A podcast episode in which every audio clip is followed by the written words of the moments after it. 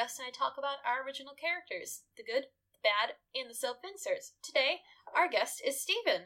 How are you doing today? Tonight. It's a night recording. Tonight, today, one of those. We're in internet land. There is no time. I'm good. How are you? I I can't complain too much. Uh, fast food is great. Stephen, who are we going to be talking about today? Um, well, we're going to be talking about a, a, character that I've poured a lot of time and energy into, probably more than is healthy, uh, and one of the the key non-player characters in our actual play role-playing podcast, Blastburn Radio Adventures. Uh, everybody's good friend and lovable crime boss, uh, Lopunny Lou. Okay, uh, since uh, I was not necessarily a fantastic host. I did not do any pre-listening of Blastburn Radio. So, can you maybe set up a little bit like the universe, the setting of this RPG?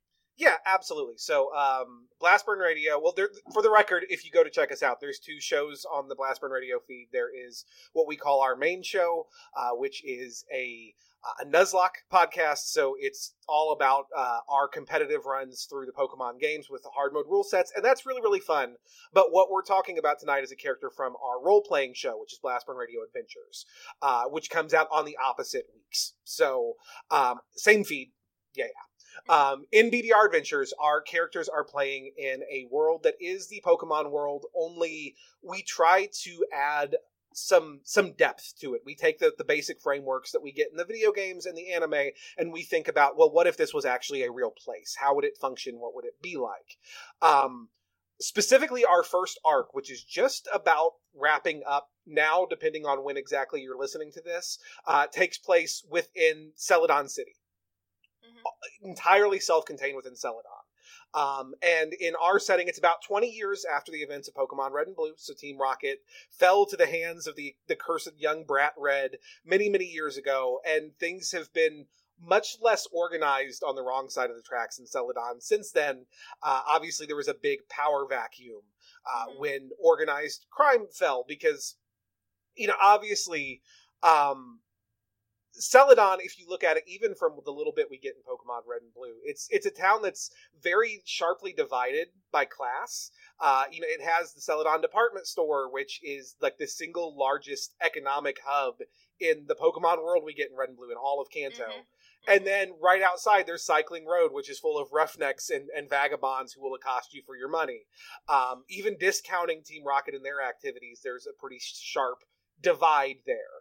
Um, and so that's something that, that we wanted to emphasize in, in our storytelling because it makes sense.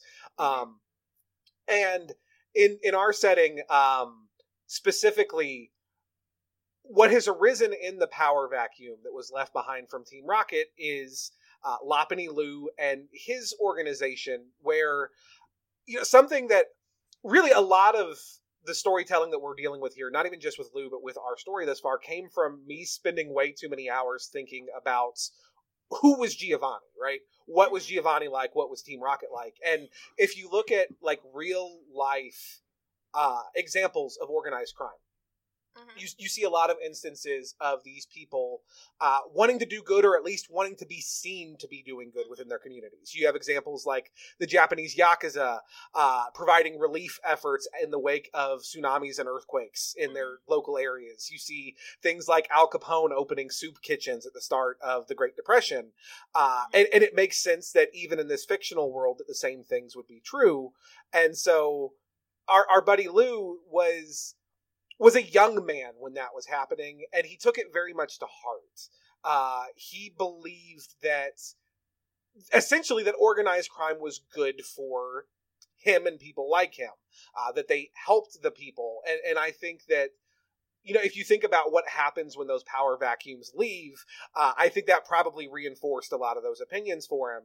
Uh, and so ultimately, what's happened is this man has spent the better part of his life building a, a, a, much like friendlier, cuddlier criminal network in Celadon, where he's uh, set up shop and, and he uh, brings them uh, a measure of protection and a measure of charity to those who needs it.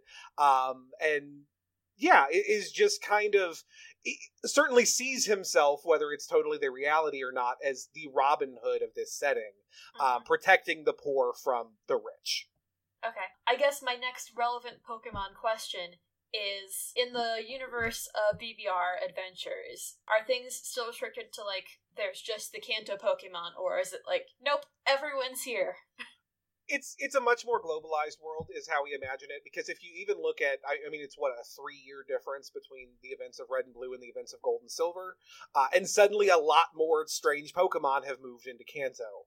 Um, and so the way that we choose to interpret that is that the more global and the more interconnected the pokemon world becomes the more pokemon from different regions migrate. Um, and so yeah there's a there's a very very healthy variety of Pokemon in our setting. Actually, with our our three player characters in the intro arc, uh, they all have starters that are non native to Kanto, uh, which okay. is is pretty cool. As much as people love to narrow in on those original 151, and as great as those are, there are so many awesome. We're, we're above 800 Pokemon now. There's a lot of really cool boys uh, that were not around back in 1996.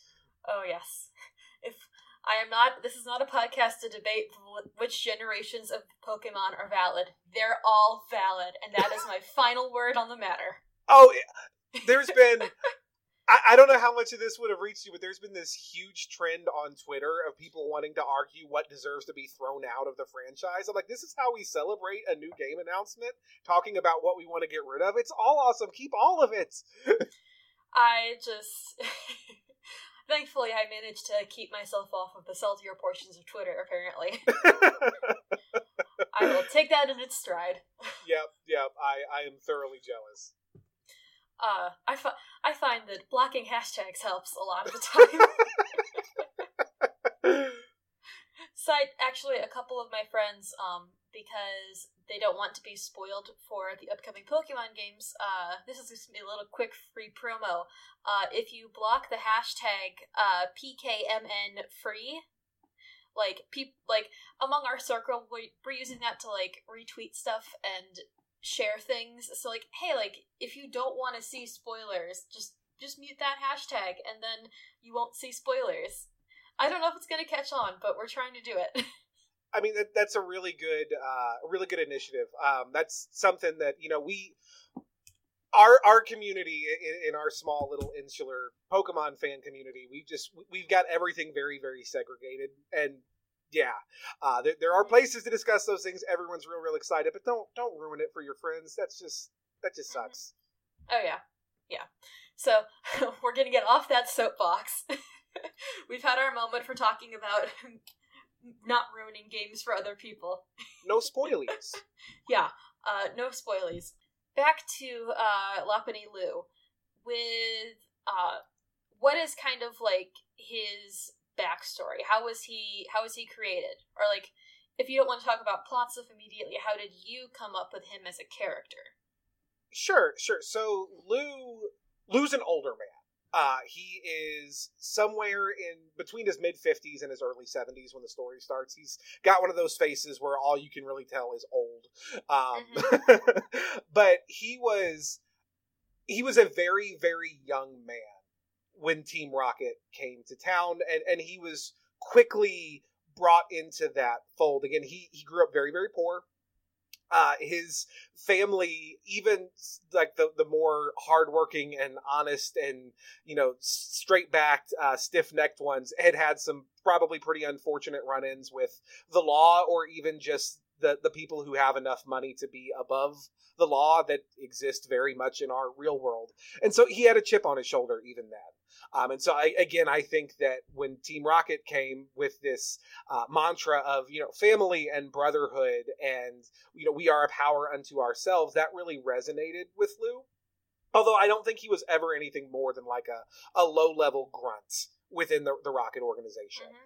Uh, but he would have been there in Celadon when Red came to town and cleared out the game corner and booted everybody out.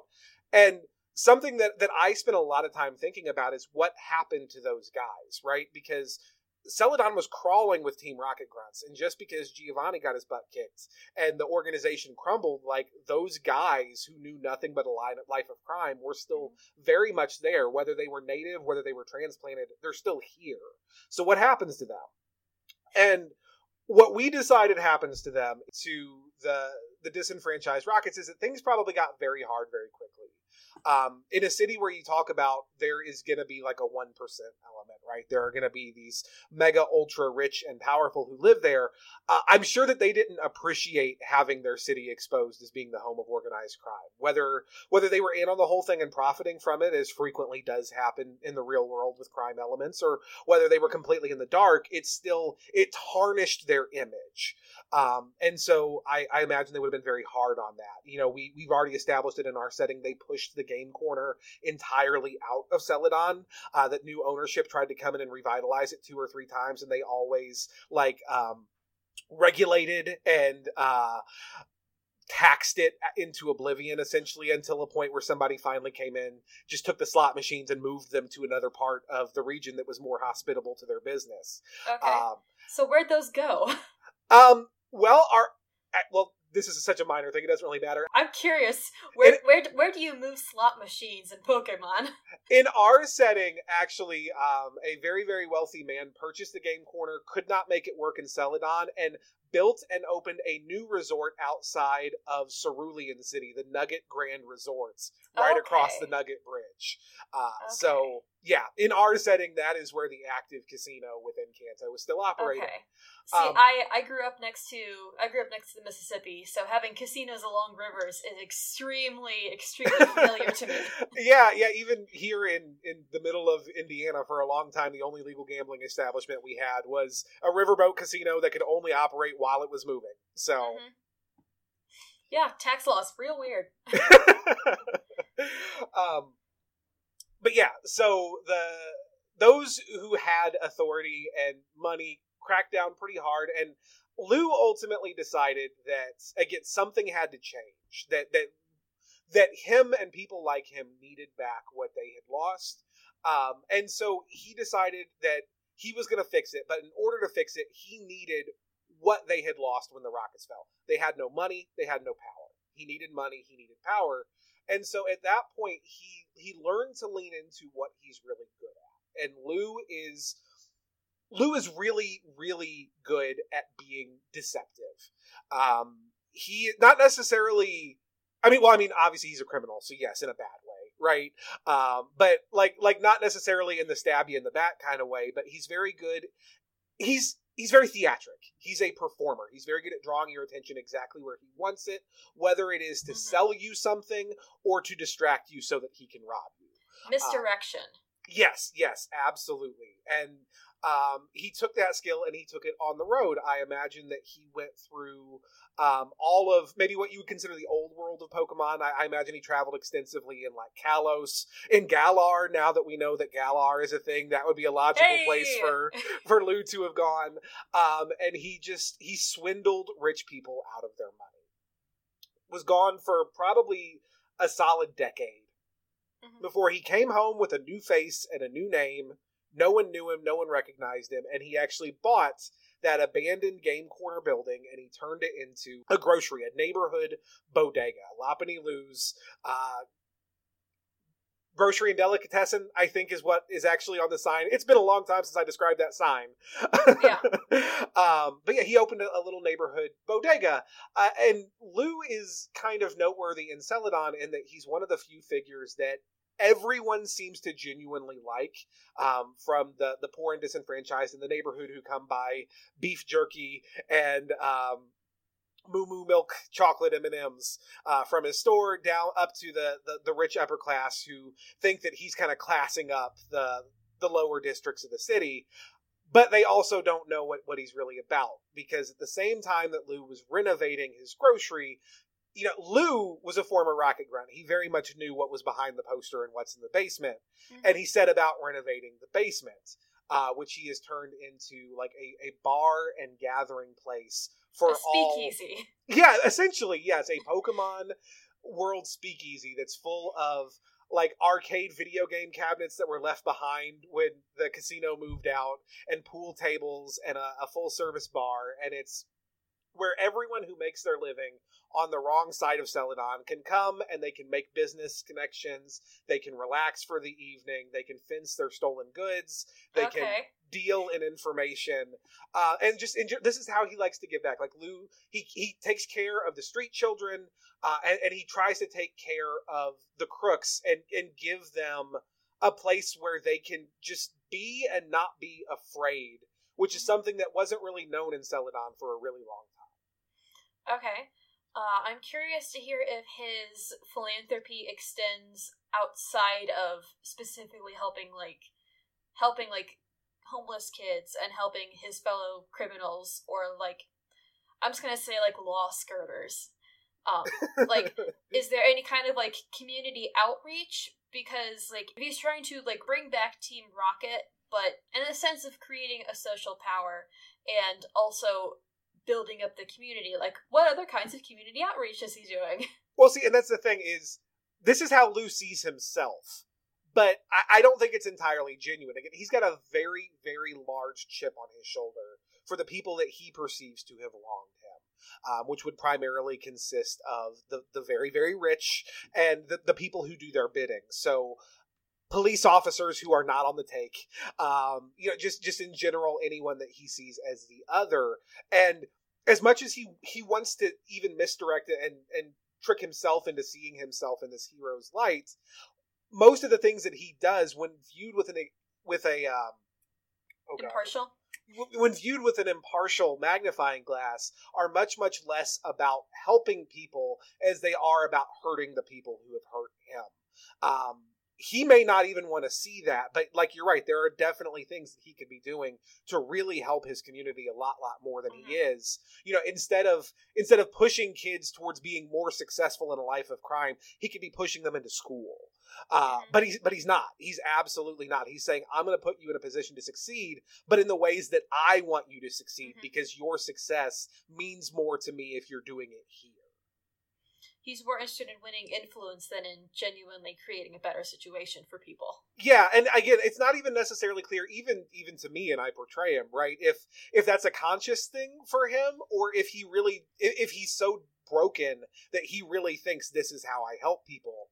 Uh, but I mean, this is how he's trying to help people, um, which again is very effective on a very like shallow surface level. But like, if you look under under the surface with any sort of um, skepticism, it falls apart rather quickly. I think. Interesting. So I'm feeling like if you were to put uh, Lopunny Lou on a on any kind of like moral alignment chart, that he would be pretty solidly like chaotic neutral. Yeah, yeah, m- maybe maybe true neutral, um, because I mean he believes in a certain degree of order. It's just not the order of law necessarily. Um, but but yeah, definitely he might see himself as a good guy, but I don't think anybody else would make that mistake, frankly. Mm-hmm. I'm I'm curious then to hear like, is this again not knowing and not knowing really anything about uh, the plot of BBR Adventures? Um, is this something where the character, the player characters, have had issues and conflicts with Lou because he is not as not as good intentioned as he wants to appear? So, well, actually, by the time this comes out, the, the arc will have wrapped. So, just quick spoiler alert if you're a listener of ours and you haven't listened to that finale episode, pause it, go listen to it, and come back. Uh, because I do want to talk about this. This is really, really interesting, but I don't want to spoil you without warning you. So, mm-hmm. just, yeah, if you haven't listened yet, go do that. Yeah, um, yeah. Spoiler warning. but our three player characters in our pilot arc are all street kids, basically. Um, they're they're all either orphaned or just kind of living on the wrong side of the law at a young age. And Lou has kind of taken them all in and mentored them, but again is steering them on a very specific path towards what he wants them to do. Um, and actually, at the very very end, one of those player characters, uh, Nick Coletti, played by my my very good friend Tanner, um, kind of sees through it, kind of sees through Lou's whole thing, and says no, this isn't helping anybody. Um, and he actually goes back in and he steals the item that they were commissioned to steal back from Lou and back from the rocket bosses that commissioned the job okay. and, and returns it and turns himself into law enforcement. Um, so, so yeah, Lou, Lou I think is going to see a pretty swift and dramatic heel turn because he's been crossed now by someone that he saw as very much being one of his, and that's not going to settle mm-hmm. too well. So he's to get his no more Mr. Nice Guy moment. Absolutely, because the, the thing the thing that we haven't really seen out of Lou yet, but that to understand this man, you have to understand is that he sees his goals as noble, but he will be absolutely ruthless in pursuing them because he very much sees it as an us versus them scenario. And if you mm-hmm. make yourself a part of the, the them, then there is absolutely no mercy in his mind for you. You have aligned yourself against what is right, and you're going to face the consequences of that. Okay. With um, I'm going to come at this now from a more metatextual perspective. Um, how what has your experience been like with specifically playing someone who is arguably a villain? Um, so I I've enjoyed it a lot, frankly, uh, um, because my my goal with Lou and with our whole pilot arc was to create really identifiable villains. I, I wanted our audience to to know the villains before they were cast in that villainous light, and to hopefully, at least to some degree, understand why they are undertaking the actions that they undertake. So that even as they're rooting for them to be brought down, maybe there's a part of them that's a little conflicted about that. Mm-hmm. Um, because to me, that's the mark of good storytelling. Um, and I feel like Lou is absolutely one of those characters. Like he's done, again, on the surface level, which over the course of nine play episodes is about all you really get a chance to scratch. On the surface level, Lou has done a, a, lot of good stuff, but that doesn't negate the bad stuff that he's done or the bad stuff that he's going to continue to do. And at the end of the day, like he is absolutely someone who must be stopped for the good of of everyone. Um, but that shouldn't be easy, and I think that we've accomplished that. If if our listeners and their chatter is anything to go by, about about three episodes ago, one one guy in particular started going, "Oh God, they're setting up the villains. These guys are all going to be the villains of the next arc." And I'm just like chuckling behind my hands, like. yep. I've I've never had to take I've never had to take that tack before when running a game. Uh, so uh, I I hope I hope that everything is going well in your game. Because uh, I guess maybe the next question is um, with a name like Lopunny Lou, besides the fact that he's somewhere in the nebulously past middle age range, what does he look like? Does he have a costume? Did he have a, like a fancy magic costume? No, no. Lou, current Lou, modern day Lou, dresses very modestly, like you might suspect of, of a moderately successful greengrocer. Uh, right? He he wears like an old dusty brown leather jacket. He wears uh, slacks and and you know brown patent leather shoes. Uh, he walks with a heavy limp with a cane but when he needs to be, he can be very, very spry, and it's not entirely clear if the limp is affected or if he's just able to suppress it for quick bursts of motion. Like it's not even the people who know him really aren't sure how nimble Lou is at this age, but he can definitely move when he has to. Um, so to the best of everyone's knowledge at this point at least lou gets his nickname from his partner which is uh, a little Buneary that he, he affectionately calls angel who is when when performing, when when attempting to charm someone, is the sweetest, cutest little Buneary that you've ever seen in your entire life, mm-hmm. and and when she has no one to impress, is the grumpiest, curmudgeonliest little bunny that you have ever seen. Uh, because okay. if you didn't know this, Buneary is one of the very few, if not the only Pokemon that you catch in the wild with a friendship of zero. this is the face of utter disgust. mm-hmm. Oh yeah, oh yeah. Um, he also the, the only other Pokemon that he has shown to date is actually one that's more frequently seen by his side even than Angel, which is his Purrloin, his butter his uh, pet cat named Buttercup, who okay. is constantly on his shoulder or his lap or somewhere very near him, and will also pick pockets with her tail when no one is looking. Gotcha, gotcha. Those are both very interesting choices. Also, Buttercup is the bodega cat, which I appreciate. Those are so good. Bodega cats are fantastic.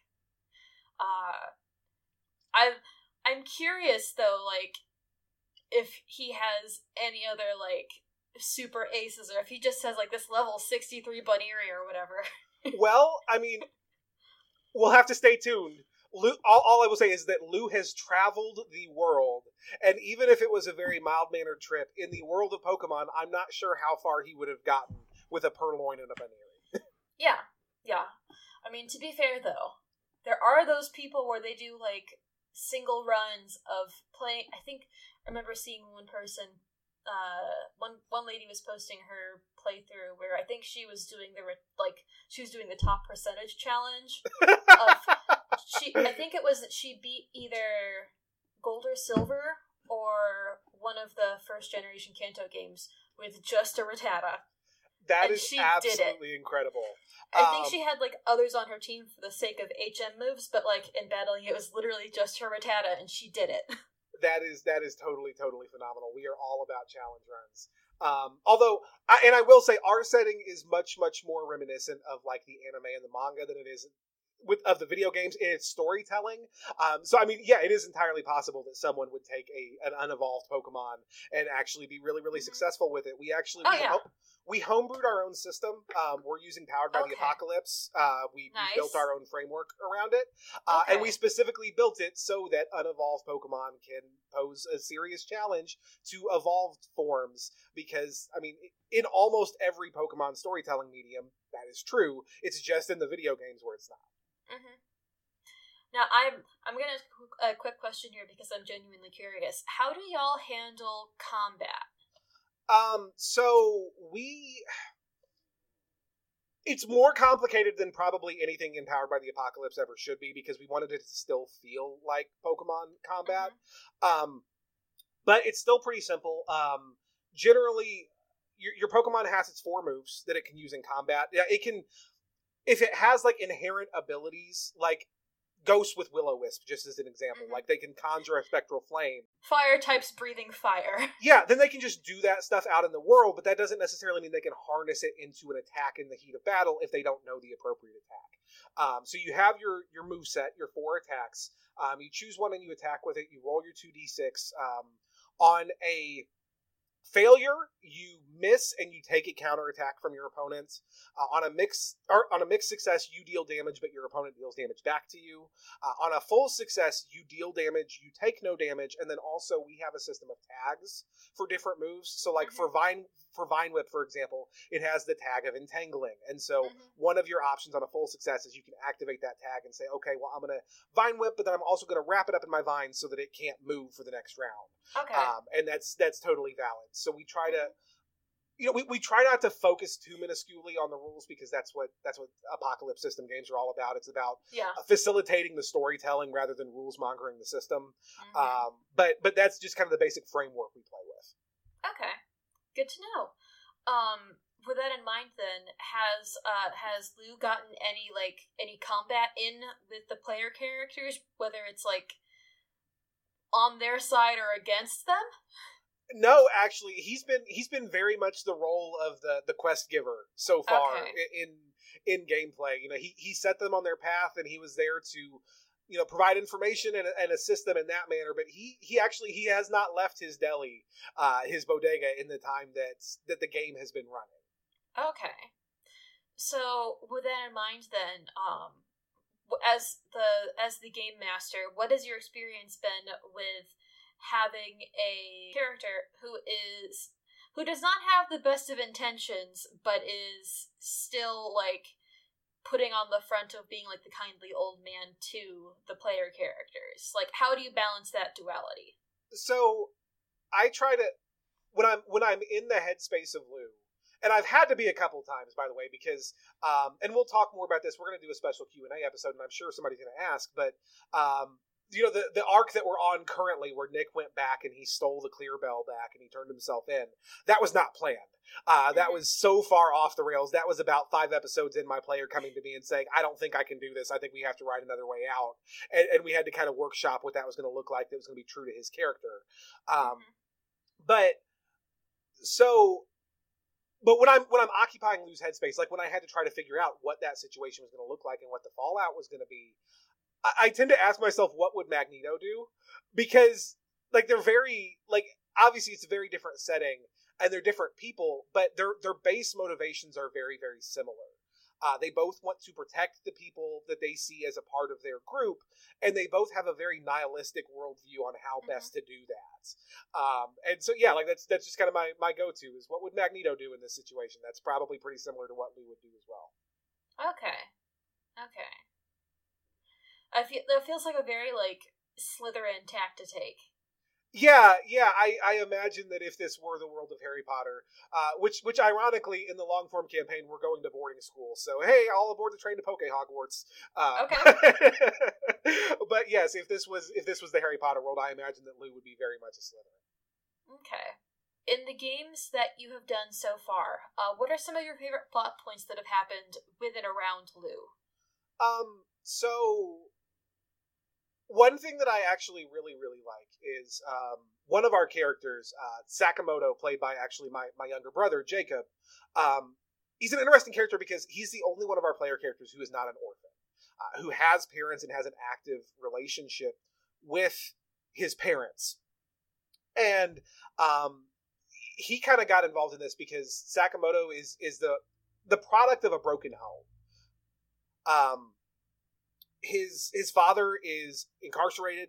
Um, his mother is a single mother who is working entirely too hard for too little money on too many hours to support her her family, which is, I think, something that is only too true of too many of us uh, nowadays, frankly.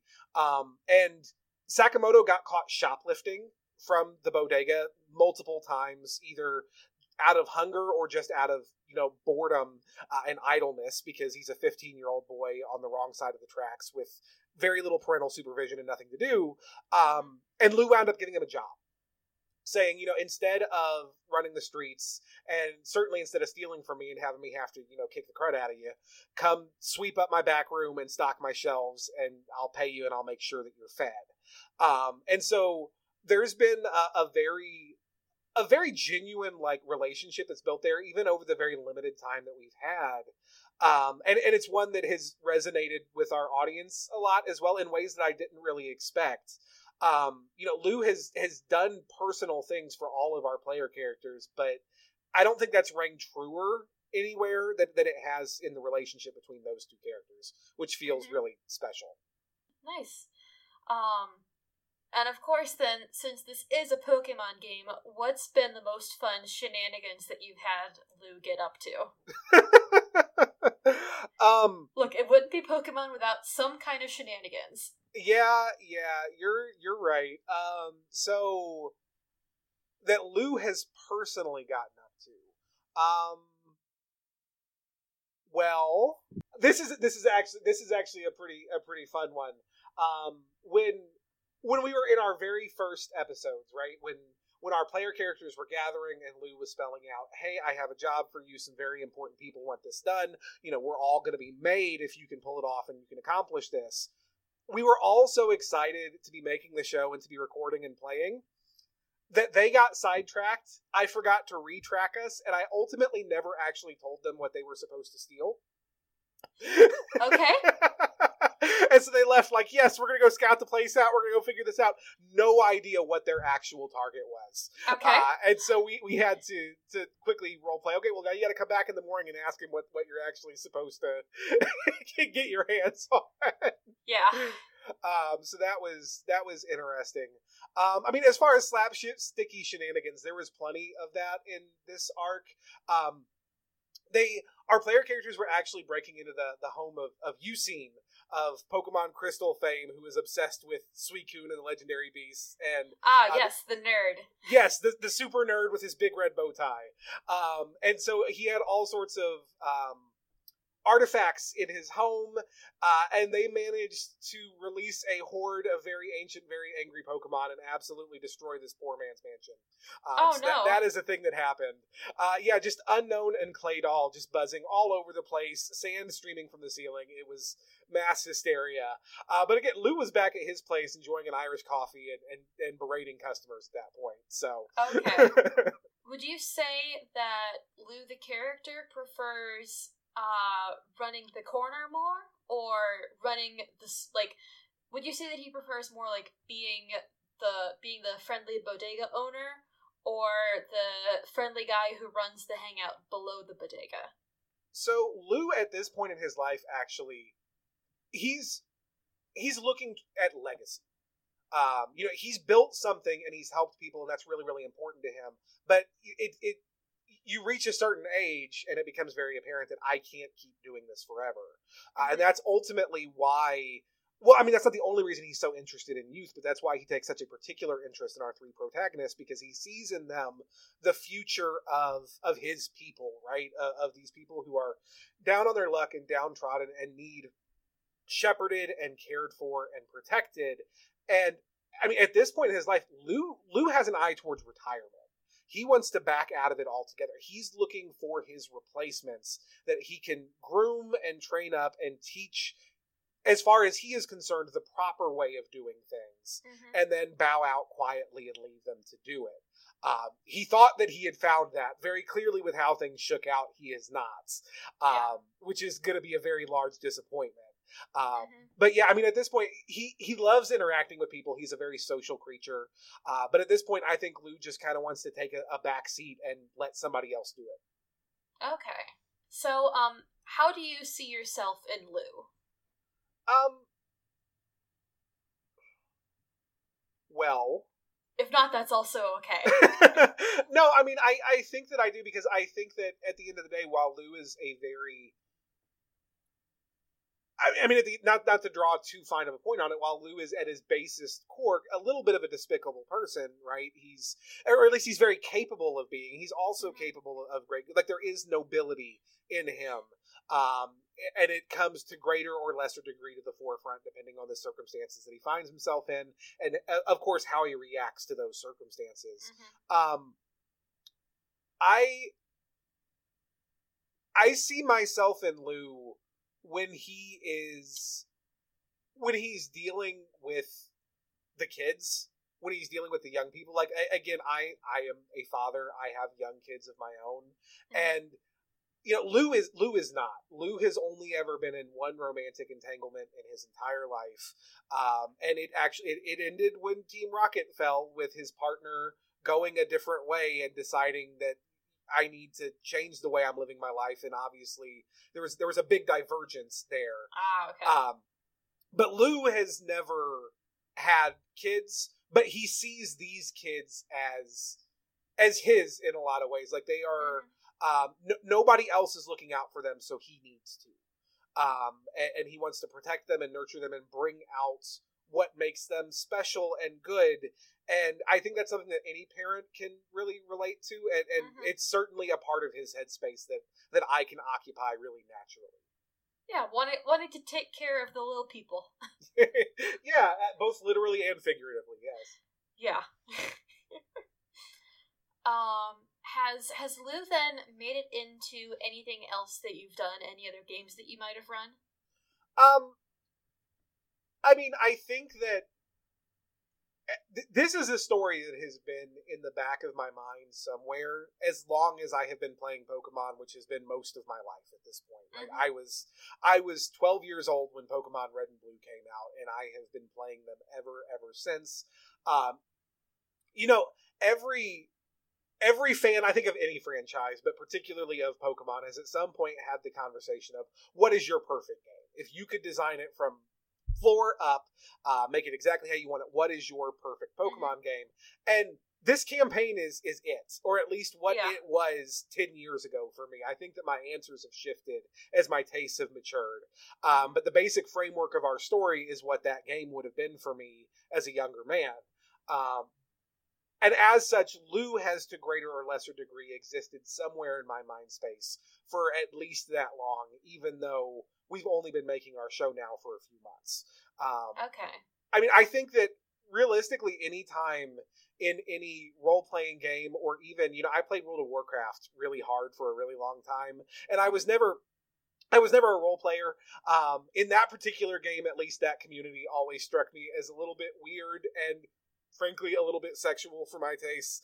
Um, but but my characters always had a character like in my head at least mm-hmm. like they had motivations they were doing things for their reasons and like if a if a game arc came along that like you know, I played an orc death knight for a long time who was very like, you know, blood and honor. And and when like the Siege of Orgrimmar stuff came along, like I just had to bench him for for a patch cycle and play something else because I was like, he 110% just would not go along with this. Like Yeah. he's gonna he's gonna sit on his farm and he's gonna plant his carrots and he's gonna let somebody else deal with this crap because he's not having Mhm. it. Um, but I mean, I think that anytime there has been like an affable, relatable rogue in anything that I've done, there's probably been a little bit of it. Okay. Interesting. Anything else that you want to talk about with Lou that we didn't cover tonight? Um, I, I think that the biggest thing that I just want to stress, um, whether you're uh, like a, a, an established listener of ours, if you decide that you want to pick up adventures and come along on this ride with us, which I mean, awesome, that's fantastic. Uh, we're making it for you. We, we we'd love for you to enjoy it. Um, but again, Lou is Lou is extremely affable. He likes people and he wants to be liked, and he wants to help people. But he is he's on a path that is incredibly destructive, both to himself and the people around him, to the very people that he wants better for. Mhm. Um, really, he's not. The, the problem with Lou's justice is that it doesn't raise up the people that he feels are downtrodden. It brings Mhm. everyone down to their level.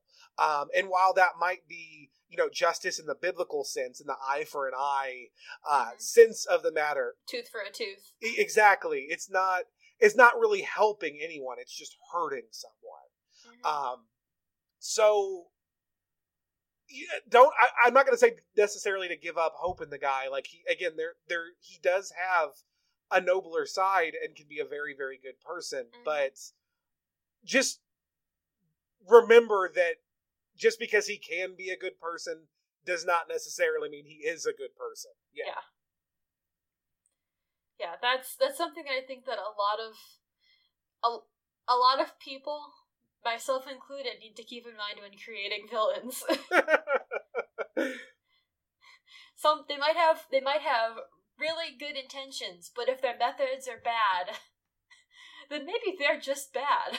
Yeah. at, at the end of the day, yeah. Everyone sees themselves as the hero in their own story, uh, and obviously someone's not. Yeah, yeah, yeah. Also, because again, his again also because he is literally running the criminal bar underneath Celadon City. um, okay, so your final question then, Stephen, is why do you love Lopunny Lou so much? I, I love Lou because I think that Lou is the villain that we can all relate to. Um, everyone has been hurt uh, to greater or lesser degrees in their lives, and uh, I don't think that anyone is so much of a saint that we have ever, or that we have never wished that we could inflict the same kind of hurt on others as they've inflicted on us. Um, you know, and sometimes we feel that as a very righteous, a very uh, justice fueled anger.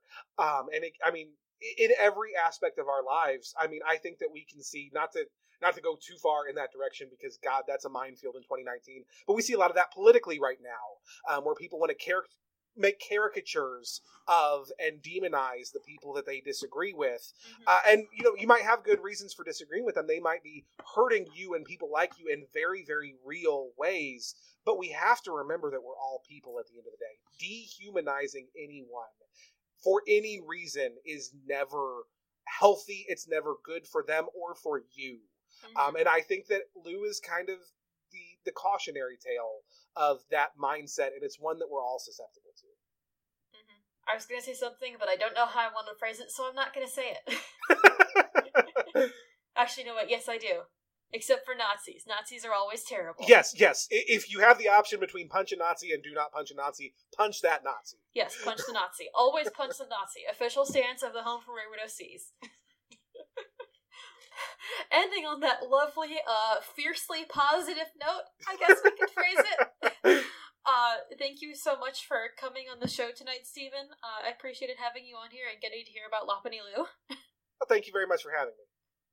Uh, you are welcome. So, I know that you will have stuff you want to promo, so where can people find you on the internet if you want to be found? Uh, what shows do you want to plug? That kind of a thing. Yeah, absolutely. So um, you can find me personally on Twitter at BBRJolly. Um, I'm kind of like the old curmudgeony man of social media. I mostly just retweet th- things and then yell a lot.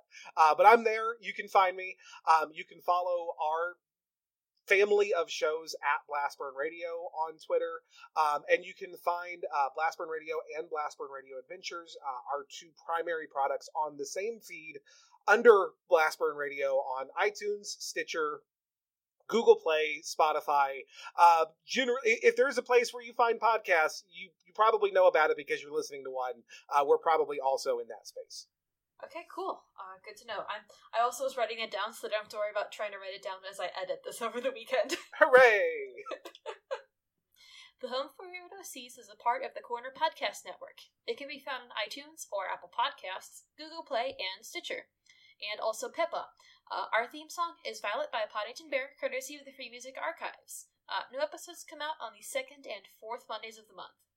If you'd like to get in touch with us, we can be found on Twitter at WaywardOCPod or through the WaywardOCPod hashtag. And you can also email us at waywardocpod at gmail.com.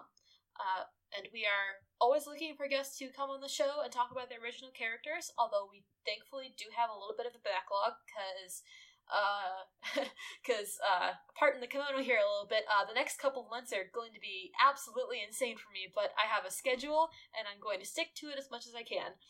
So if you are wanting to be on the show, uh, don't let that stop you from uh, sending an email, you or someone you know, send in a tweet, and I can talk to you about uh, hopefully getting on the show at some point.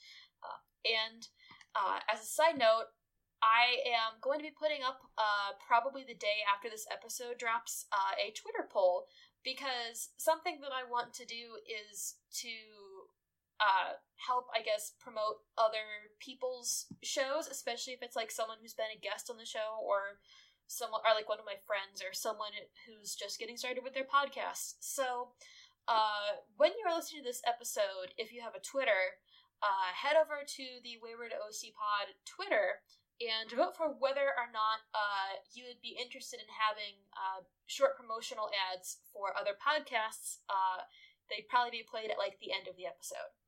Um, and that aside, uh, since this is a podcast, it is always super helpful uh, if you subscribe and rate us, ideally five stars, uh, on your listening platform of choice, especially if it's Apple Podcasts, because Apple's uh, Eldritch Magic, um, because it helps us to find more guests and to brighten more people's days. So, thank you all for listening.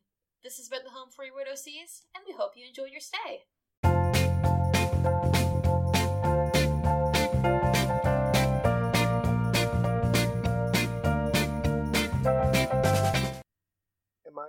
Sorry, I, I, mean I'm getting that little something disconnected then reconnected alert ah. voice ah. sound. I'm just trying to make sure it's not my microphone. Nope, nope. Okay, I've been recording good. Good, good, good, good. good. good. Thank God. Uh, Windows, Windows, knock it off. Uh,